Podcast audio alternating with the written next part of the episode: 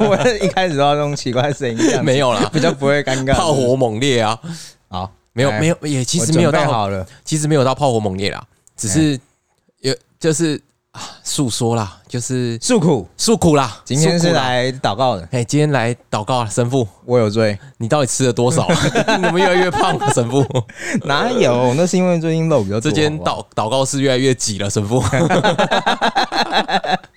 越来越油，这样好了，大家欢迎回到最新一期的《乐色设计人》。今天不讲设计不，讲设计，我是老朱。我是小眼睛。那，今天呢，今天我们要讲的这个议题啊，其实呃，我觉得这件事情是大家都要学习的什么事情？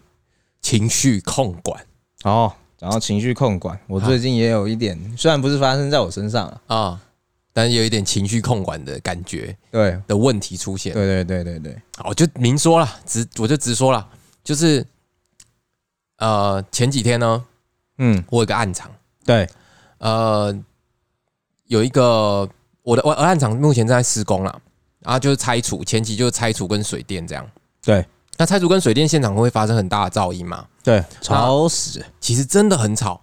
我说实在，真的很吵，因为我有遇过，我住我在家里休息的时候，可能有人在打墙哦或是在干嘛，那整栋其实都会有声音。都在震啊，对，但我其实要说明的一部分是说，呃，实际的状况是，那时候就呃大楼的主委，对，我去之前，总干事就跟我说了，总安室跟主委是不一样的，嗯。总安室是就是外聘的嘛，嗯嗯嗯，啊，主委就是他们管委会选出来的一个主就是委，住户啦，住户住户之一，住户方，对，主委就打来就开始噼里啪啦这样啪啪啪一直骂这样，哦，嗯，你们你们凭什么这样影响我们的生活啊？什么的？我们都是在自己家里工作的人。你我我你们这样子一到五在那边一直打一直打一直打，我们都我们的小孩都不用念书，我们的小孩也是在家里准备考试要重考，然后你们你们你们吵成这样子，我们要怎么在家里工作？什么的？这样，哦，对那我当然可以理解跟体谅。是没错，但是对为什么他们不能理解跟体谅呢？嗯、没有，他们在其实其实其实有他们不会吵到别人吗？其实有一部分是说，我在跟他说明说为什么我需要做拆除这个事情的时候，因为我们其实夹在中间的，对因为业主有需求嘛，对我们就必须要去做这样子的变更嘛。那他的厕所跟呃管线有一些安全性的问题，电线电路都有一些安全性的问题，需要整个重整。那再来就是说我那间的拆除的确比其他厂多，因对为我的业主有用那个全市智慧系统，哦，它的它的线路重买啊，非非常多。嗯，那线路重买重打的情况下，那我的那个那一层楼的高度又是四，就是呃别呃三到四三到六楼之间，二到六楼之间呐、哦，那其实二到六楼之间，它会有一个问题，就是说它的混凝土的磅数会比较高。嗯，通常越高层，它的磅数会越低，那是因为承重的关系嘛。就是它它的呃建筑物本身高楼层，它就必须要用比较轻质的混凝土哦，去去去构建构。就是降低它的那个建筑体的压力。对对对，那其实比较低的楼层，它就会比较有这个问题。那比较难打的状况下，就是共振会变多，对声音就会更大。对其实不要讲那么细呀、因为你只要一打，其实就很吵啊。一打都很吵啊。那个 3M 的耳塞，我塞着都没有用。那更更何况是说它在低楼层，对啊，更大。哎，那 我有跟他说，其实我们有请总干事那边公告，那该申请的我们也都申请了。那你们是照规则来的，对，我们是照规则来，高照规定来，因为的确装修一定会有声音对啊，啊，就是一直道歉。照理说是要互相体谅啊。对，但他一直跟我 跳针重复说，我可以体谅你们要装潢啊，但你可不可以也体谅我们一下，我们要工作？那时候你要我怎么做？那就会变成是，你知道，他的体谅只是说说啊。对我我想体谅你，然后，但是我我觉得不能这样子去讲他，哦因为这样子去讲他，我就会陷入我的负面情绪。，OK，对我我所谓的情绪控管就是这部分。嗯，我我我现在想的是，其实我的体谅也是说说啊，哦，对吧？他说他要有体谅，我说我有体谅，但其实我们的两个的体谅都是所说的，因为我没有办法去改变现况，他也没有办法去改变现况，因为毕竟你是个受雇者啊。对，所以其实遇到这种问题的时候，其实争论对错其实已经不是他已经没有办法用理性思考了。就是说，呃，我站在设计者的立场，我会说，我可以知道你们很痛苦，但请你们再忍耐一下。对，我尽量照着法规来了嘛。那你你你也会觉得说不对啊啊，我就是要工作啊啊！但是我也只能请他们，我能做的也只能请他们，就是可能我我时间公告出来，对那麻烦就是真的会影响到的话，不好意思，你可能要去图书馆或是去咖啡厅工作，因为这部分我没有办法请我的师傅去咖啡厅做拆除嘛。对吧？因为我的我的那个厂子就是在那嘛，因为修改的东西就是它是没有办法动的，对，它就在那嘛，嗯你不能说对啊，这这是不合逻辑的嘛。能避讳的东西对没有办法了。能做的，你同时其实也只有你们打给我的这些人。那我能做的就是把时间公告出来，让你可以去避开调，配一下。对，那你如果不调调配的状况下，我也只能这样噼里啪啦让你骂嘛。说实在的啊，就是以我来看，就是你只能硬着干的啊、不是不是，错了。说实在的，不是硬着干，嗯，而是吞下去。就当他就双方会会会吵起来啊。然后当设计师被吵到他真的没有办法注意的时候，就会请业主啦。那你也看过啊，其实业主到现场的时候，两个是发生什么事？其实我其实我一直以来我在处理我自己的案子的时候，就我在公司里面处理我案子的时候，其实我基本上都不会让业主去讲话，嗯，因为第一个他已经委托我们了，对，再来就是他已经把这件事情处理给我们了，就是他已经付了这样的钱。对，设计公司是有赚钱的，我也是领人家薪水的，对，所以我们要负的责任其实就是去挨骂，讲白吞下来。白一点就是这样，你就是哦。去挨骂，嗯，然后吞下来，因为你没有办法改变现况。哦，就是设计费包含这个部分嘛。嘿，设计费包含遮羞费啊，嗯，对啦，也不就是说，什么遮羞费，不是啊，设计费我就觉得包含调解这件事情啦，就是说，我觉得设计合约上面可能要新增一条，就是我被骂我不会回嘴，或者是是我可以帮你处理邻居之间的问题。而且你知道有一件事情很重要，就是设计师永远没有办法跟屋主去做争论，就算对方是无理的状态下，对，因为他那他也是花钱在那里的人嘛。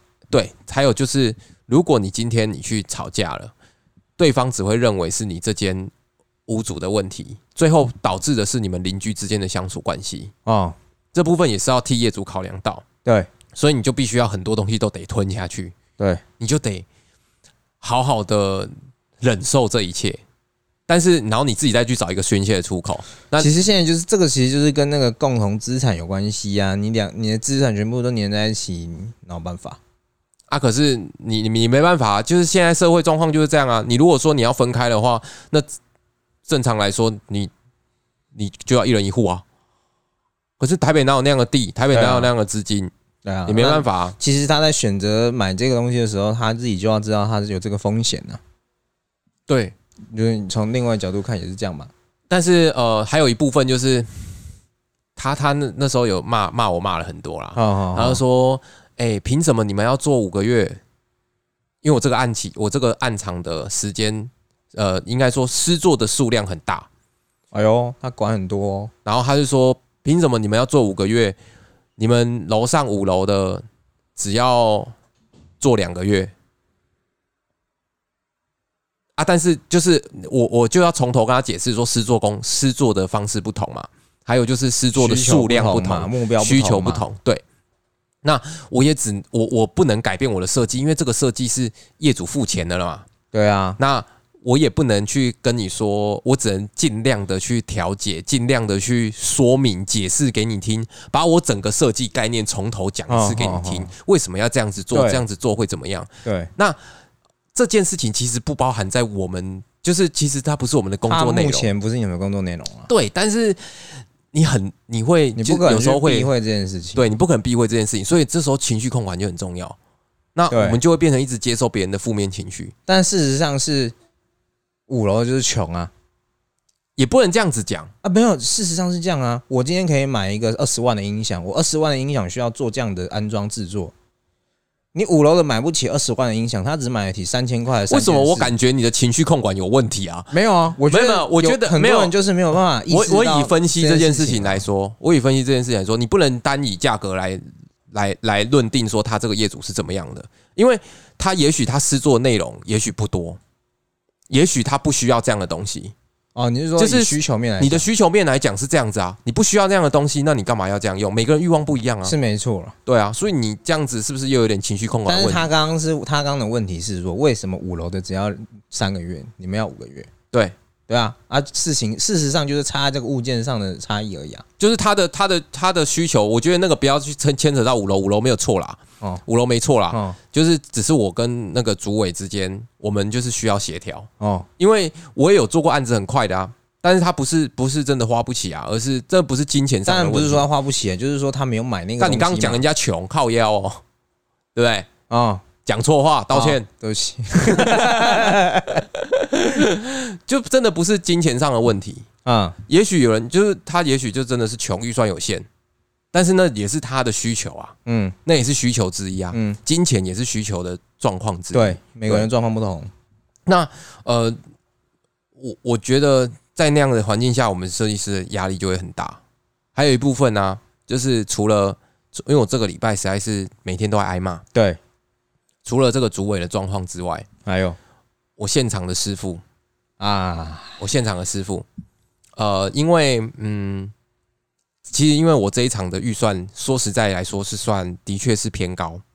那业主他也买了一些比较原装进口的欧式的卫浴，对，对，那这些欧式卫浴呢，它呃，它需要做埋入式的预埋盒，哦也就是说，所以你们你现在这一场不是有降板的不是。哦，不是，就是是他已经做好给你，然后你要自己对对拆改。对对对。哦，难怪会拆那么多。对对对，它是它是已经不是新城屋啦，嗯，对，它不是新城屋，它也也有一定年份的，哦，当然它是旧旧大楼啦，但是它一样是大楼，嗯。但是是旧式的。嗯，那呃，其实，在预埋上面，我就需要打深一点嘛，对啊，我的墙壁需要打深一点。对啊，那打深一点的情况下很难打，因为磅数又高，师傅打了就会不开心。师傅也要很小心，因为他打那么深，有可能就会中管子。对啊，有一部分，因为其实管子还好，因为我们管子全部重拉，嗯哎，管子还好，我们就是整个整个全全部重做了啦。嗯，那嗯呃，师傅今天在施作的状况下，还会有他的情绪问题，因为工作好做跟不好做，他会觉得烦躁。当然就觉得烦躁啊。呃，我一早我一去，因为其实我们很常要做一件事情，就是察言观色这件事。嗯就你一看到就是，看这个有状况哦，你等一下皮绷紧一点，嗯就是我们自己就会有自己的心理的预预设的状态啊。我一去，我就看他脸色不好，然后我有请那个进口家具的厂呃进口卫浴的厂商来告诉师傅怎么施作。对，啊，因为都是进口的，价格很高，嗯。他们施作都会陪同人，他怕你施作错误，嗯，他怕你因为这个折损就可能是期货，就要等三四个月。我们讲简单一点，就是我现在在工作，你叫一个旁边有一个人在盯着我就对了。不是不是不是不是不是，他们不爽的不是这个，啊不爽的不是这个，而是他很难打。哦，很难打这件事情，哦他工作很辛苦这件事情。对，那呃，今天今天我们的我我今天我是也又是一个中间者的状况，啊，呃，卫浴厂商跟呃我的水电师傅，对，我的水电师傅很明显有情绪上的问题，然后他又发现这个东西很很难打，然后我还因为一早嘛，我没有办法先跟他聊天，对，所以我在知道他情绪有状况下，我去跟他对图，啊然后告诉他要怎么打。那过程当中呢，我可以感受到每问一个问题，他都会很不耐烦，然后讲说什么“你这哪有人这样做的啦？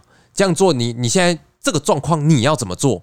就是那种很攻击性的语调，嗯不像是我要把事情处理好。嗯这个时候，做设计师的能做的事情就是把它吞下来，你不能跟他有情绪上的攻击性的针对性。嗯你必须要告诉他说，你要你的态度要表现很明显。好，现在有这个问题，那我们怎么解决？你要专注在问题本身，哦，而不能。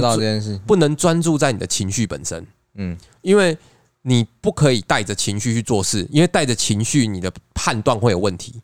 你只是在赌一口气，对。可是你赌的这口气是别人的房子，对，所以你必须要为了这个大大的这一个理想而去吞这些小的情绪问题。那嗯。今天最后顺利的对图完了，所有师傅的情绪我全部都吞吞完了。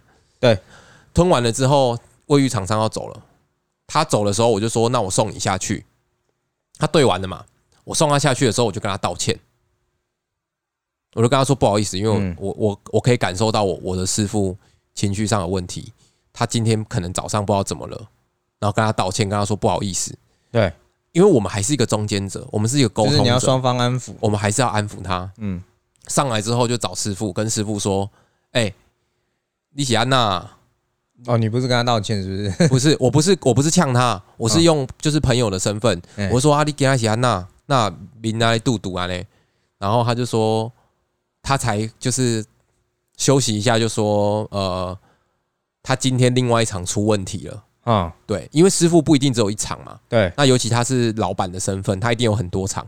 另外一场出问题要赔钱，压力，你一大早就知道要赔钱，那个压力会让你的心态崩坏。你觉得很容易就会想说，我给他一走啊，不，无差啊，我给他对。走拢提去赔啊，对对对的那种感觉，因为你干你一早就赔钱，嗯你，当然整个整天心情都没有，那个就是体谅。对，那你也没有办法跟师傅说，你也没有，你也不能去跟师傅说。啊，力度假写的拍他小，你你不行嘛很？熟的可能可以啦，哎、没有，我觉得就算再熟，每个人都有情绪状况。就算我看到你有情绪状况的时候，我也不会选择那时候来跟你开玩笑，嗯我可能会选择把你逗笑，或者是去让你把你心里不爽的事情讲出来，嗯，因为你一定要先把事情讲出来，你才会有解决的办法。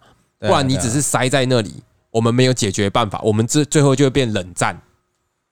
所以就连师傅也是，我们要合作这么多场，然后我也不希望你因为情绪的状况，你把我这间做得很，哎、其实这件如果又因为情绪的关系做不好，他到时候又是赔了，到时候双方都不好，然后我我有跟他说，我就是开，就是你要花一点时间跟他聊天。我们去现场其实不是不是只有对图，你要去按奶他的情绪，对然后你跟他聊完，然后你就会跟他讲一些五四三的，然后或者是把他情绪安抚好，然后表达说我挺你啊这样子的感觉，他才会去做事情，还会说虽然这场很难做，但是朱威挺我，我要把它做好。嗯啊他会觉得说他有一个人站在他同一线呢，对啊，你这样子跟他讲话的时候，一间接来说也是在帮助业主确保他的施工品质。对对，对如果你你看到师傅生气，你只是觉得关我屁事哦，反正我要什么你不要做好就好。嗯可是事情啊，做对跟做好是两回事哦。嗯就是他可以明明有一些小失误，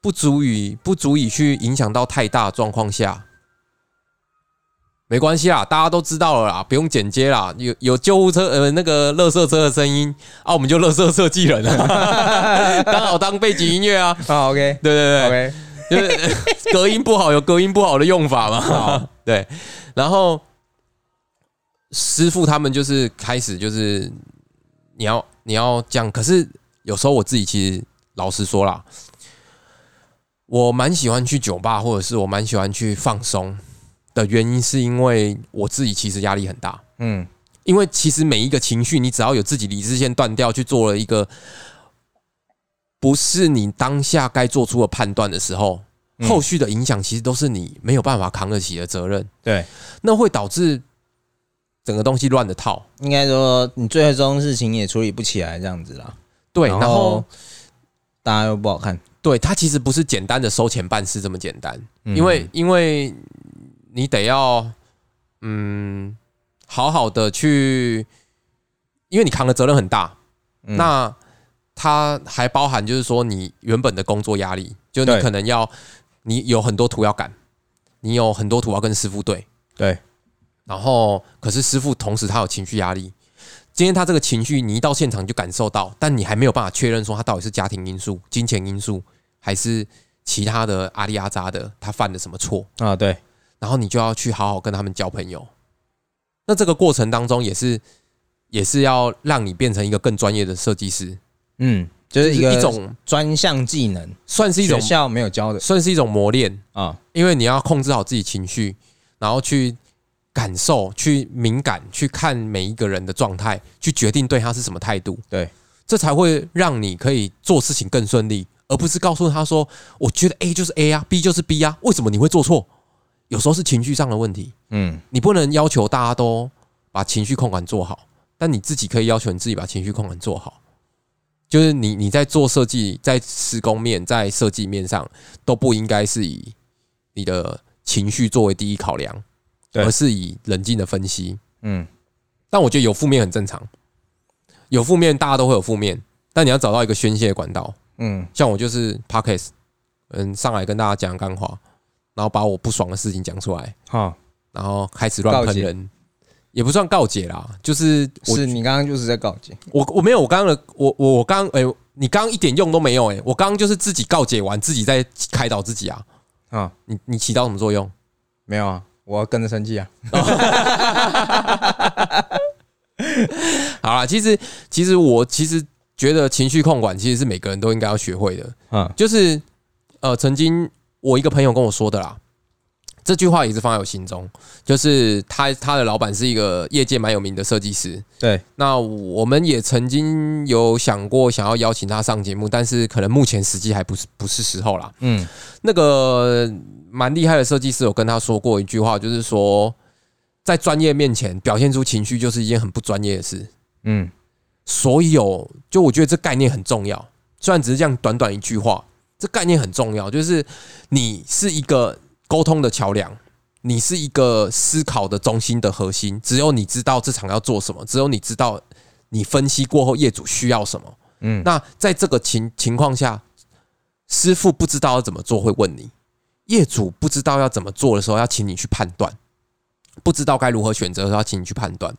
那这个时候，设计师就是一个最核心的根本，对，他不能这么这么情绪化。就是它有点像是桥上的一个很重要的梁柱了。那如果连梁柱都断了，那大家那就大家就断。了，算了，大家就回家吧，嗯，大家可以回家啊，对啊，就真的就是真的，什么事都不用做了。对，那设计师他承受着很大的社会压力，但他同时也承受了很多社会的 buff。当然，你出去讲说我是室内设计师的时候，我可以理解那是一个多开心的状态，荣耀。一种荣耀。嗯但是那个荣耀并不是只有表面上的，就是说林北设计师求丢啦，没有，嗯，他其实是要负很多责任的。对那这些责任也要扛好，就是你不可以有情绪上的问题。对，你可以跟同事抱怨，你可以跟家人抱怨，可以跟朋友抱怨，对或者是你找到自己方式。有些人不爽的时候就去跑步，有人就是学拳击嘛，对就是去做一些运动。对，然后你就会发现很多设计师最后最后的，就是他们不懂，他们生气，所以他们去看书，他们找到就是开始看很多书，然后越来越深入，然后就会开始有一些哲学的想法，最后就出家。这基本上就就是。对，就是慢慢的让自己没有情绪，成仙，然后理性的。我觉得其实成仙是这样，就是也不是说看书，我觉得就是他们一直去试着，因为他们是沟通桥梁嘛，对所以他们一直去试着去理解别人的立场，所以他会有很多人的人生立场，对，最终他就看破红尘。看破红尘，没错，没有任何事情是重要的，对，也每一件事都很重要。他会发现其实 A 也是那样，啊 B 也这样，啊其实 A B 没有差，那我就其实没有什么事情是很重，对。呃一定要怎么样？我觉得那个就是价值所在啊。对。你当然也可以说关我屁事哦，你也可以说这其实真的不关你的事。嗯，但是如果你想要做得好，你就有那个价值，那就是另外一部分我所谓的设计师的价值。对，就是吞下去啦。为了大局着想，你就是要吞下去啊，因为那就是你的专业，吞下去就是你的专业。对对，那好啦，这这集我抱怨完啦。啊是哦。对啊，可是时间还有，你有想要抱怨什么吗？嗯，就是我工作的时候，其实因为我们那边大楼有一个主委，对，也不是主委，他是主任。你看又是主委，不是不是，对，哦不是主委，不是他不是主委，他不是。我没有在攻击主委，主委不好意思，不是啦，不是讲你啦，不是啦，嗯，然其实是我啦，哎 怎样？没有啦，就是一个大楼的主任，他是就是物业管理的主任嘛。嘿，那他就是有时候，因为他必须管理整，他有点像像是这整栋楼的管家，嘿，所以他会到处跑，对各个角落如果有什么纰漏啊，他就必须去解决它。对，所以他就会开始到处借工具。嗯，哦，借材料、借工具，整栋大楼就他的建材商，哦，就是他会懂我意思吗每一层楼去借个借个螺丝起子，借个什么，对，借或借个西装盖，借哪一边有水泥，哪一边现在在干嘛，哪一边在油漆，我需要油漆就去几楼借这样。会不会你们全部完工，他在那个庭院盖了一栋房子啊？哦，对，我 在有可能我是 有为什么要借？为什么要借水泥啊？奇怪，莫名其妙。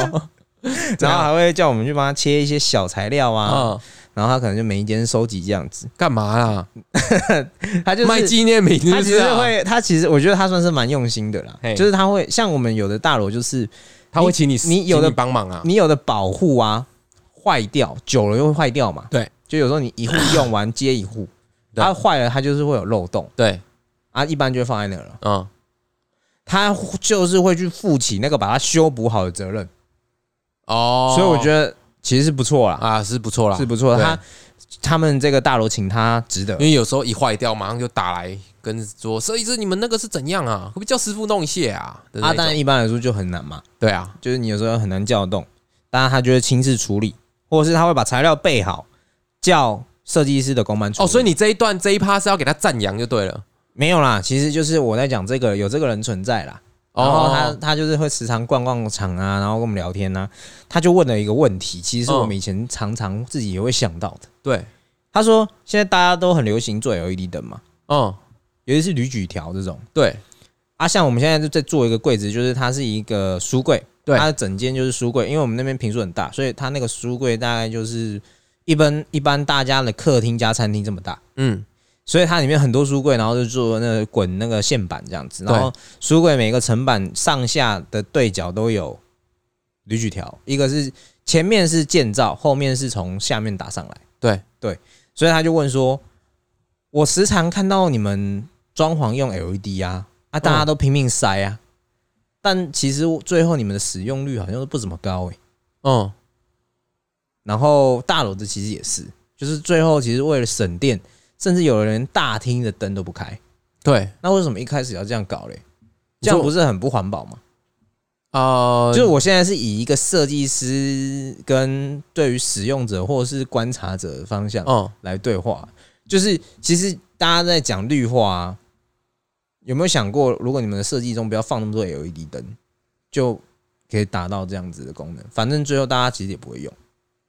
其实也不是哎、呃，我觉得那个那个就是每一个设计师的手法跟概念跟想法，嗯。因为譬如说我自己，我可以告诉你说，我自己本身也是一个长期热爱使用 LED 灯的人。对，但是在使用 LED 灯的时候啊，其实呃要看每一个业主的需求。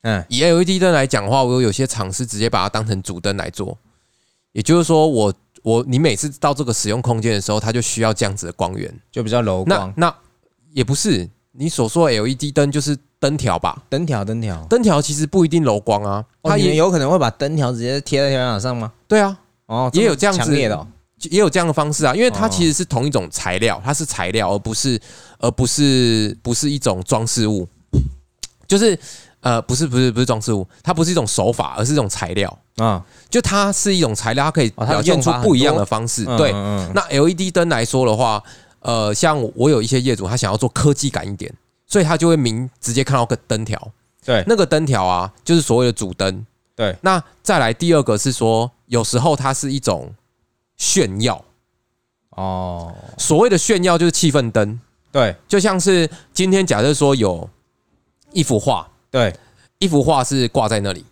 那你就需要一个投射灯打在那里。那你会说这个投射灯是没有用的吗？不会，因为它有功用。它就是说，今天我有朋友来家里的时候，或者是我在家里的时候我就整，间开亮，我就需要一个呃固定灯源去去打打它。对那我也其实我需要一个，你刚刚在讲应该是间接的那种小的铝基型啊。对对对对，反正就是放在书柜里，像这样子的形式，其实它是一种气氛营造，嗯，那个就很吃你到底需不需要这个东西，对而不是我要不要做这个东西。对，像我有些业主是主动要求要做这个东西。第一个，它形式上是好看的；再来就是，呃，他希望有这样子的空间，可以让他带朋友回来的时候很秋。哦，所谓的所谓的有没有需求，其实是要看个人。如果这个这个主任他觉得没有需求，那他的家就不会出现这个东西啊。没有，他他其实不是说他觉得没有需求啊，嗯他是觉得说，在他的观察下，最后其实大家在家里都不会开这个。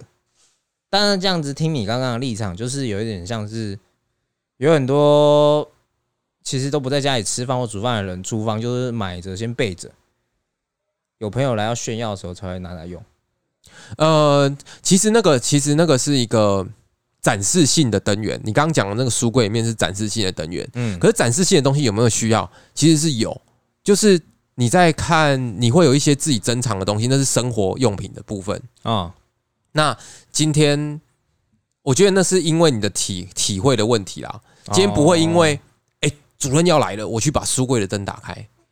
哦，但但你的意思是是说，就是它不够，它它不够重要就对了。哎、不是不是不是不不不是，我是说，就是它是不同的对象。啊，今天我要展示一个东西的时候，你看我自己收藏很多公仔，嗯可是我是要不是因为我的我的状态，就是要不是因为我现在目前的生活状态，它没有办法让它打灯。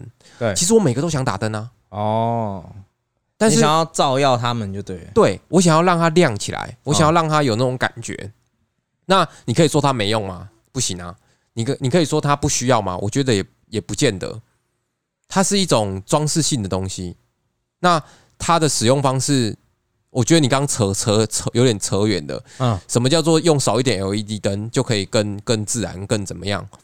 我觉得那个是两回事。嗯，一个是人造光源，对，人造光源今天不管你用砍灯还是 LED 灯，都是一样的。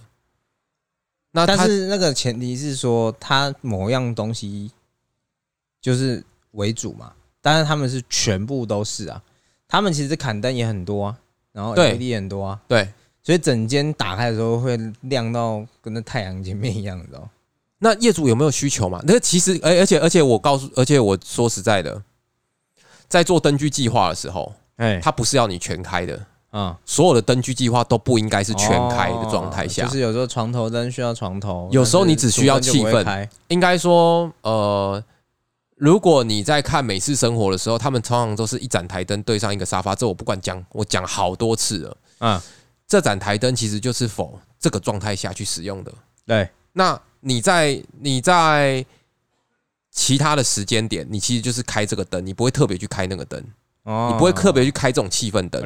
但如果你需要自己沉思的时候，有一个很美的灯光，那就是纯粹的美。嗯纯粹你觉得很棒的灯光，你不会去开砍灯，因为它你不会去把所有的灯全部打开，好亮哦，我喜欢好亮，不是，而是它是一种生活体验的一种规划。对，因为我们在跟业主聊的时候，会跟他聊到说，你会不会有什么情况是需要什么样的灯源？哦，就是情境设计，对，像我我之之前有跟你提过说，有时候我们在做吧台的时候，会只做一种小砍灯，那个嗯砍灯甚至没有照明功能，它只是微微弱弱的光。对可是它就是需要自己沉思冷静的时候，有一盏 spotlight 打在自己头上，对的那种感觉，那是一种气氛，那是一种情感。那业主有没有开？就是有的时候他可以用，没有的时候他没有在用。就这样而已哦而不是他完全我平常没看到他开，就是他就是没需求啊。我觉得站的角度有点不太一样，因为你不可能永远，为他不是使用者嘛，因为你不可能永远都维持在同一种生活态度。他是管理者，所以他就会觉得说，诶，好像这个东西本来就是不需要的，所以他就会他会把它剔除。啊，使用者就是其实就先备着，总有一天会用到这样子，也不是总有一天会用到，而是某个情境会用到。而是你原本就有这个情境，我让你这个情境更通、更深入。哦，对，透过了解他的生活嗯，而去设置这样的东西，而不是因为设计师喜欢。你知道，在没有 LED 铝矩形之前，大家都是用小型的投射型砍灯去营造气氛。嗯，那它只是一个更新型的东西去营造气氛，功能其实从以前到现在一直都有，对，只是它在转换不同的形式、不同的材料，对。甚至未来可能是一个天花板整片都是荧幕，哦那你会说它不需要？吗？对啊，我不是不是，我说的片灯是现在就有的，嗯，像呃呃，大家常知道的 Apple 的新一区的那个，对它，就是整片嘛。你说的那个是，但我说的不是，我说的是在科技的发展进化下，我们从砍灯进化到 LED 灯，会不会有一天我们整个天花板都是都是投影布幕，或是整个天花板都是荧幕？哦你，懂吗？嗯但是我在我不是每天都会去开那个荧幕的，我只是在某一个生活体验下，我我一天我一个礼拜会有一天我想要在那边放松啊，对，的这种感觉，所以它是很复杂的，它不是就纯粹的呃你要什么我给你什么，而是我分析你的生活之后，你生活会有各种不同的状态。那这这各种不同的状态，除了透过空间的分割之外，还有通过灯具回路的分割，去给你不同的生活体验跟需求。对，来，你把那个主委电话给我，这样我来跟他讲。不好啦，没有啦帮你回答没有。啦，其实其实是生活状态啦。我简单就跟他说，你反正你的生活就懒了。不不不，你你又你又太攻击性了。好了，没有了。开大灯喝酒跟开小灯喝酒，为什么人会想要去酒吧？就这样而已。对，简单来说就是这样。气氛灯喝酒跟照明喝酒就这样，就像其实台湾很热，但是他们还是要装壁炉一样。就是气氛啊。嗯，台湾其实不需要壁炉啊，对，但就是气氛啊。你你你的需求，你的欲望也是一种。所以我觉得，就是人有时候生活上就是需要一点酷酷的东西。对，就是需要一点酷酷的东西。我我真的很需要那个酷酷的东西。既然那纵使那个东西没有用，嗯啊，我们就是要去满足他各种酷酷的想法，对对，就是想办法把它实践出来。嗯，那你你你没有办法在不了解业主的情况下去评判这个东西到底有没有用。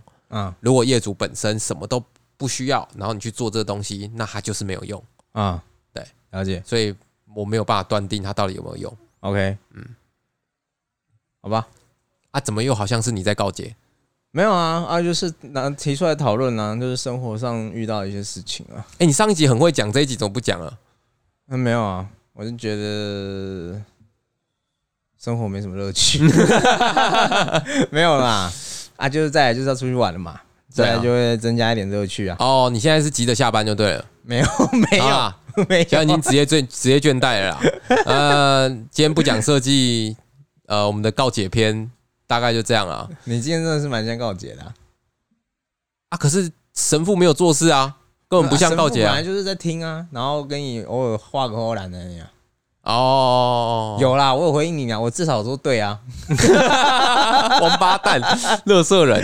好啦，那今天就到这边。那呃，我们下周见。那如果有，其实我们现在的听众的状态下有越来越多，那多一点点，多一点点，对，对那我觉得也算是一种鼓励。然后谢谢，啦，谢谢。如果有任何想要我们介绍的人，哦特别研究，的，我们可以告诉我们收到一个一百块的抖内，哎，对对对对对，感谢大家。大家感谢一下这位 H，哎，他是 H 先生还是 H 小姐？我不知道，反正他就留一个 H 对，啊，谢谢。他留了一句加油，哎，整个频道创立，我整个第一次觉得哦，好棒！100你说有块。有人给你钱吗？虽？然只有一百块，就是有一种这件事情终于有一点你说是一种进展鼓励吗？就是多了一个 那个进度条都对。loading，说不定给了这个人，不知道他是整个节目史上第一位抖内的人，对，对。他可能想说，哎，有按钮哎，大家来按按看，而且之前不是有看到那个，就前几天有看到那个留言吗，嗯，就是有人说不要再欺负小眼睛了啦，哎。什，么贡丸插在筷子上，哦，他在讲那个四零的那个啊造型啊，对，但是我那时候就觉得说，哦，原来这就是被爱的感觉，被关心的感觉。我觉得，我觉得你你现在，我我呃，你现在有点膨胀了哦。我不管物理或是心理上都是，你都有点开始膨胀了。嗯我说你整个人、对谦虚，谦虚。，OK OK，对对对对，不起，你现在做感谢大家的支持了。你现在做的就是两件事情。啊你现在要继续前进，就两件事情。第一个是谦虚，就是心态要瘦下来；啊，第二个就是健身，真的要身材要减轻，要瘦下来。看你，你比起一年前真的胖好多哦。啊，没办法啊，就前一阵子什么事都不能做哦。哦，好，你复健快好了吗？明天哎，刚好这个年假过完要去要去回诊啊。好啦，祝你早日康复啦。好啦，今天就到这边，我是老朱，我是小眼睛，好，拜拜，下周见。拜拜。